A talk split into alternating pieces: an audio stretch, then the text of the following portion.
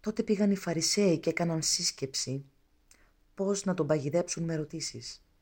Έστειλαν λοιπόν τους μαθητές τους μαζί με τους Ηρωδιανούς και του είπαν «Διδάσκαλε, ξέρουμε πως λες την αλήθεια και διδάσκεις αληθινά το θέλημα του Θεού και δεν φοβάσαι κανέναν γιατί δεν υπολογίζεις σε πρόσωπα. Πες μας λοιπόν τι γνώμη έχεις. Επιτρέπεται να πληρώνουμε φόρο στον αυτοκράτορα ή όχι; Ο Ιησούς κατάλαβε την πονηριά τους και τους είπε «Γιατί προσπαθείτε να με παγιδέψετε υποκριτές; Δείξτε μου το νόμισμα που πληρώνουμε για φόρο». Εκείνοι του έφεραν ένα δινάριο. «Ποιανού είναι αυτή η εικόνα και η επιγραφή» τους ρωτάει. «Το αυτοκράτορα» του απαντούν. «Δώστε λοιπόν» τους λέει στον αυτοκράτορα ό,τι ανήκει στον αυτοκράτορα και στο Θεό ό,τι ανήκει στο Θεό. Όταν το άκουσαν αυτό έμειναν κατάπληκτοι και τον άφησαν και έφυγαν. Εκείνη την ημέρα πήγαν στον Ιησού μερικοί Σαδουκαίοι. Αυτοί λένε πως δεν υπάρχει Ανάσταση και τον ρώτησαν «Διδάσκαλε, ο Μωυσής είπε «Αν κάποιος πεθάνει άτεκνος, ο αδελφός του να παντρευτεί τη χείρα του και να κάνει απογόνους για τον νεκρό αδελφό του. Ήταν σε μας εφτά αδελφοί. Ο πρώτος, αφού παντρεύτηκε, πέθανε και επειδή δεν είχε παιδιά, άφησε τη γυναίκα του στον αδελφό του. Το ίδιο και ο δεύτερος και ο τρίτος ως τον έβδομο. Ύστερα από όλους πέθανε και η γυναίκα.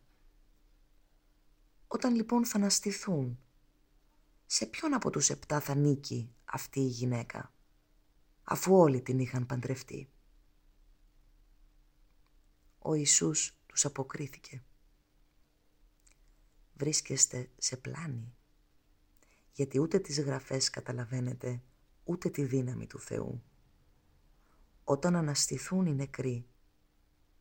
Ούτε θα νυμφεύονται, ούτε θα πατρεύονται, αλλά θα είναι όπως οι άγγελοι στον ουρανό. Όσο για την Ανάσταση των νεκρών, δεν διαβάσατε τι σας λέει ο ίδιος ο Θεός. Εγώ είμαι ο Θεός του Αβραάμ και ο Θεός του Ισαάκ και ο Θεός του Ιακώβ. Ο Θεός δεν είναι Θεός νεκρών, αλλά ζωντανών.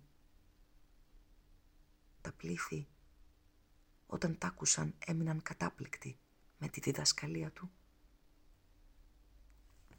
Όταν έμαθαν οι Φαρισαίοι ότι αποστόμωσε τους Σαδουκαίους, συγκεντρώθηκαν όλοι μαζί. Και ένας από αυτούς, νομοδιδάσκαλος, για να τον φέρει σε δύσκολη θέση, του έκανε το εξής ερώτημα. «Διδάσκαλε, ποια είναι η πιο μεγάλη εντολή στον νόμο; Αυτός του απάντησε. Να αγαπάς τον Κύριο το Θεό σου με όλη την καρδιά σου, με όλη την ψυχή σου και με όλο το νου σου. Αυτή είναι η πρώτη και πιο μεγάλη εντολή. Δεύτερη, εξίσου σπουδαία με αυτήν, να αγαπάς τον πλησίον σου όπως τον εαυτό σου. Σε αυτές τις δύο εντολές συνοψίζονται όλος ο νόμος και οι προφήτες. Εκεί που ήταν συγκεντρωμένοι οι Φαρισαίοι, τους ρώτησε ο Ιησούς «Τι νομίζετε για το Μεσσία, ποιανού απόγονος είναι» «Του Δαβίδ» του απαντούν. Τους λέει «Πώς τότε ο Δαβίδ, οδηγημένος από το πνεύμα, τον ονομάζει Κύριο» λέει «Ο Κύριος είπε στον Κύριό μου κάθισε στα δεξιά μου ώσπου να υποτάξω τους εχθρούς σου κάτω από τα πόδια σου». Αν λοιπόν ο Δαβίδ τον ονομάζει Κύριο, πώς είναι απογονός του; Κανένας δεν μπορούσε να το απαντήσει.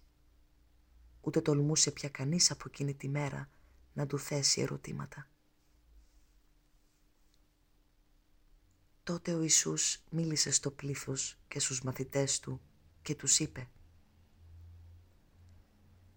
Τη θέση του Μωυσίως δασκάλου την πήραν οι γραμματείς και οι Φαρισαίοι. Όσα λοιπόν σας λένε να τηρείτε, να τα τηρείτε και να τα πράτετε. Να μην κάνετε όμως κατά τα έργα τους, γιατί λένε μόνο και δεν πράττουν. Φτιάχνουν φορτία βαριά που δύσκολα σηκώνονται και τα φορτώνουν στους ώμους των ανθρώπων, ενώ οι ίδιοι δεν θέλουν ούτε με το δάχτυλό τους να τα κινήσουν. Όλα τα έργα τους τα πράττουν για να κάνουν καλή εντύπωση στους ανθρώπους. Πλαταίνουν τα φυλακτά τους και φαρδένουν τις άκρες από τα ημάτια τους. Τους αρέσουν οι καλύτερες θέσεις στα δείπνα και τα πρώτα καθίσματα στη συναγωγή. Να τους χαιρετούν με σεβασμό στην αγορά και να τους φωνάζουν οι άνθρωποι «δάσκαλέ μου». Εσείς όμως να μην δεχτείτε να σας αποκαλούν δάσκαλέ μου. Ένας είναι ο δάσκαλός σας, ο Χριστός. Και εσείς όλοι είστε αδερφοί. Και πατέρα σας μην ονομάσετε κανέναν στη γη, γιατί ένας είναι ο πατέρας σας, ο ουράνιος. Μην ονομαστείτε οι γείτορες, γιατί ο γείτοράς σας είναι ένας, ο Χριστός ο πιο σπουδαίος από εσά να είναι υπηρέτη σας. Γιατί όποιος υψώσει τον εαυτό του θα ταπεινωθεί και όποιος ταπεινώσει τον εαυτό του θα υψωθεί. Αλλήμωνό σας γραμματείς και φαρισαίοι υποκριτές, γιατί κατατρώτε τις περιουσίες των χειρών. Κάνετε όμως μεγάλες προσευχές για να φανείτε καλοί.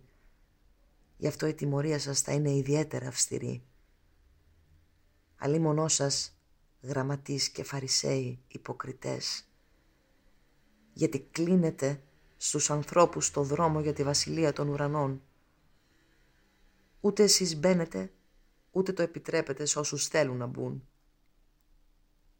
αλίμονό σας γραμματείς και φαρισαίοι υποκριτές γιατί τριγυρνάτε στη στεριά και στη θάλασσα για να κερδίσετε έναν προσήλυτο και όταν τον κερδίσετε τον κάνετε να αξίζει για την κόλαση δυο φορές παραπάνω από εσά. Αλλήμωνό σας οδηγεί τυφλή που λέτε «Όποιος ορκιστεί στο ναό, ο όρκος του δεν πιάνει. Όποιος όμως ορκιστεί στο χρυσάφι του ναού, πρέπει να τηρήσει τον όρκο του. Μωρή και τυφλή, τι είναι μεγαλύτερο, το χρυσάφι ή ο ναός που αγιάζει το χρυσάφι; Λέτε ακόμα, όποιος ορκιστεί στο θυσιαστήριο ο όρκος του δεν πιάνει. Όποιος όμως ορκιστεί στο δώρο που είναι απάνω στο θυσιαστήριο πρέπει να τηρήσει τον όρκο του. Ανόητη και τυφλή, τι είναι μεγαλύτερο, το δώρο ή το θυσιαστήριο που αγιάζει το δώρο; Όποιος λοιπόν ορκίζεται στο θυσιαστήριο, ορκίζεται σε αυτό και σ' ό,τι βρίσκεται πάνω του. Και όποιος ορκίζεται στο ναό, ορκίζεται σε αυτόν και σε εκείνον που κατοικεί μέσα. Και όποιος ορκιστεί στον ουρανό, ορκίζεται στο θρόνο του Θεού και σε εκείνον που κάθεται πάνω στο θρόνο. μονό σας γραμματείς και φαρισαίοι υποκριτές, γιατί δίνετε στο ναό το ένα δέκατο από το δυόσμο, το άνηθο και το κείμενο, και δεν τηρείτε τις σπουδαιότερες εντολές του νόμου, τη δικαιοσύνη, την ευσπλαχνία και την πιστότητα. Αυτά όμως έπρεπε να κάνετε, χωρίς βέβαια να παραμελείτε και εκείνα. Τυφλή οδηγή που περνάτε από στραγγιστήρι το κουνούπι και καταπίνετε ολόκληρη καμήλα. Αλλή σας γραμματείς και φαρισαίοι υποκριτές, γιατί καθαρίζεται το εξωτερικό του ποτηριού και του πιάτου.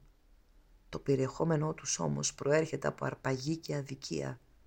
Φαρισέ τυφλέ, καθάρισε πρώτα το εσωτερικό του ποτηριού και του πιάτου, για να έχει αξία και εξωτερική τους καθαρότητα.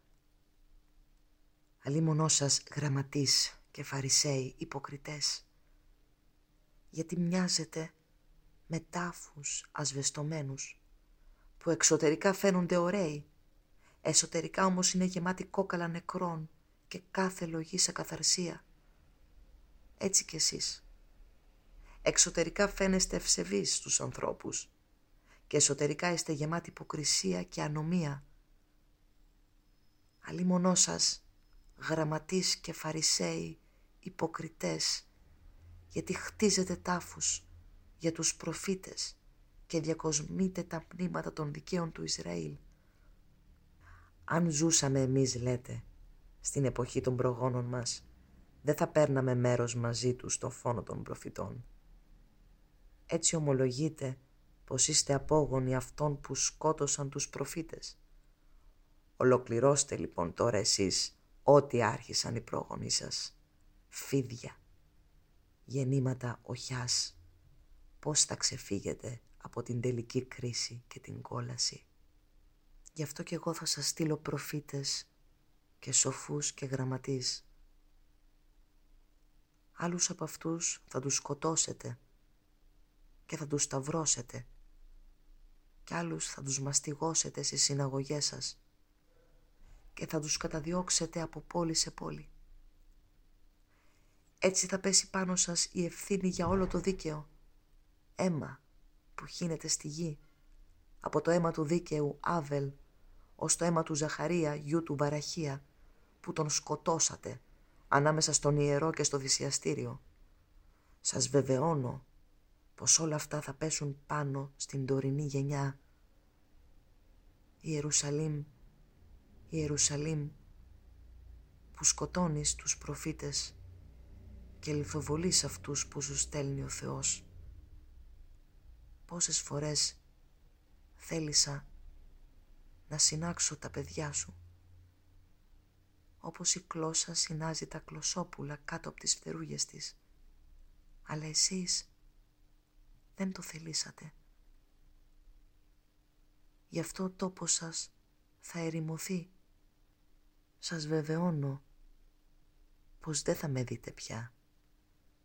Ως την ώρα που θα πείτε «Ευλογημένος αυτός που έρχεται σταλμένος από τον Κύριο».